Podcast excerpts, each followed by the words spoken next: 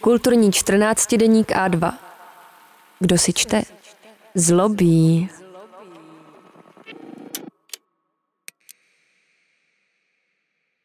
Saša Úlová, co ohrožuje a ničí rodinu. Pečování o vztahy v době kapitalismu. Jak dlouho tu pracuješ? Ptala jsem se kolegy ze Slovenska v irském hotelu. Tři roky. Odpověděl trochu sklesle a vyprávěl, jak se na Slovensku dostali do dluhů a musel odjet, aby zajistil rodinu. Má 12-letou dceru, která žije s mámou a on ji prakticky nevídá. Jen jednou ročně, když jede domů na dovolenou. Cítila jsem, že je to pro něj těžké téma a nechtěla jsem se vyptávat dál, abych mu nepůsobila bolest. Z jeho hořkých poznámek jsem pochopila, že odloučení mu rozbilo vztah. Když jsme si pak vyměnili kontakty, zahlédla jsem jeho dcerku na profilové fotce. Ostatní kolegové mi pak říkali, jak nesmírně tím odloučením trpí. O něco dříve v Dublinu jsem se potkala s mladým Slovákem, který se s mámou prakticky neviděl od 13 let. A teprve když mu bylo 18, přijel za ní také pracovat do Irska. Jak moc těžké to pro něj bylo, asi není potřeba popisovat. Na farmě v Německu jsem potkala celou řadu žen z Polska, které opustili své rodiny a nechali děti doma manželům nebo jiným příbuzným.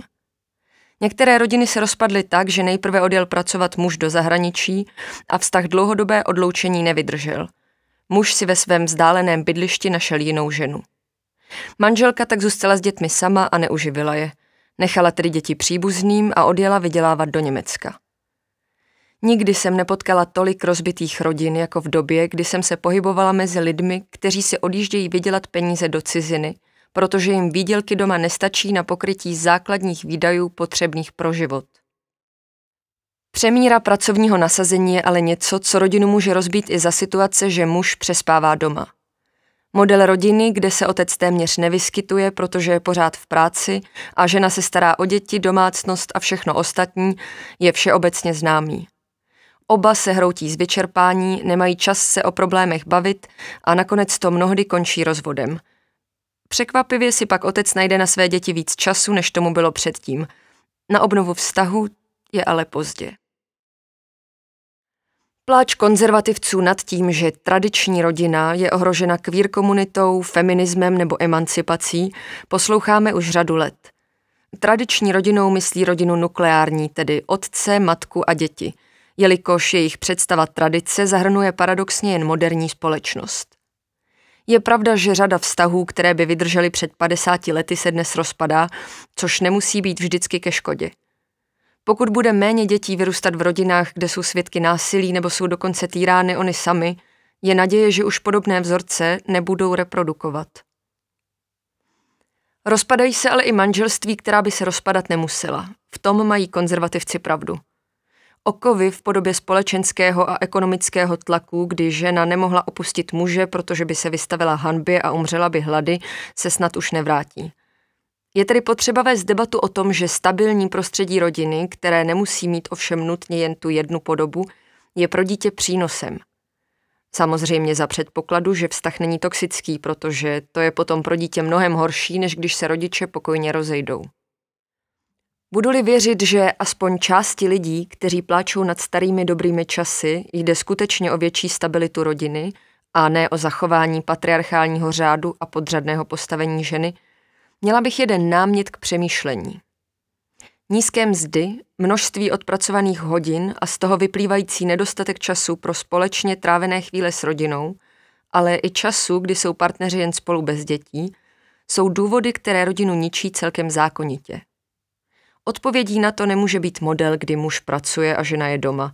Je tedy potřeba říct, že bychom všichni měli pracovat mnohem méně a vydělávat si přitom víc. To je jediné možné řešení. Jsem si vědoma, že to zní jak z marxistické příručky, ale vycházím ze své zkušenosti, ne z teorie. Přivedlo mě k tomu sledování tragických osudů lidí, kteří by možná měli šťastný život a harmonickou rodinu, kdyby žili v zemi, kde by si normální, poctivou a pro společnost nezbytnou prací mohli vydělat dost peněz, aby pokryli životní náklady. Když jsem se svých kolegyň ptala, jestli jim jejich děti nechybějí, odpovídali mi většinou, že děti už jsou zvyklé. Cítila jsem se nepříjemně, protože jsem kladla necitlivé otázky a viděla jsem, že jim tím ubližuji. Pozorovat pak, jak slzí při videohovorech večer po práci, jak svým dětem vyprávějí, co všechno jim koupí, už bylo chvílemi nad moje síly. Žal z odloučení řešila většina z nich alkoholem.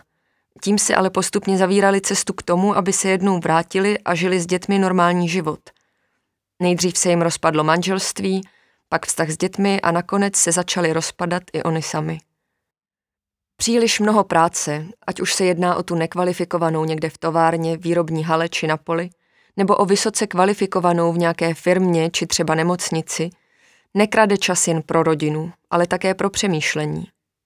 Bez možnosti zastavit se a přemýšlet o svém životě, hodnotách, o tom, co je pro nás podstatné, těžko můžeme pečovat o své vztahy. Pokud je tedy pro nás rodina důležitá, je potřeba radikálně přenastavit ekonomické vztahy a na férovku si říct, že je to kapitalismus, co ničí vztahy mezi dospělými i dětmi. Vzhledem k tomu, že máme konzervativní vládu, která rodinu chránit chce, měla by začít bojovat proti kapitalismu.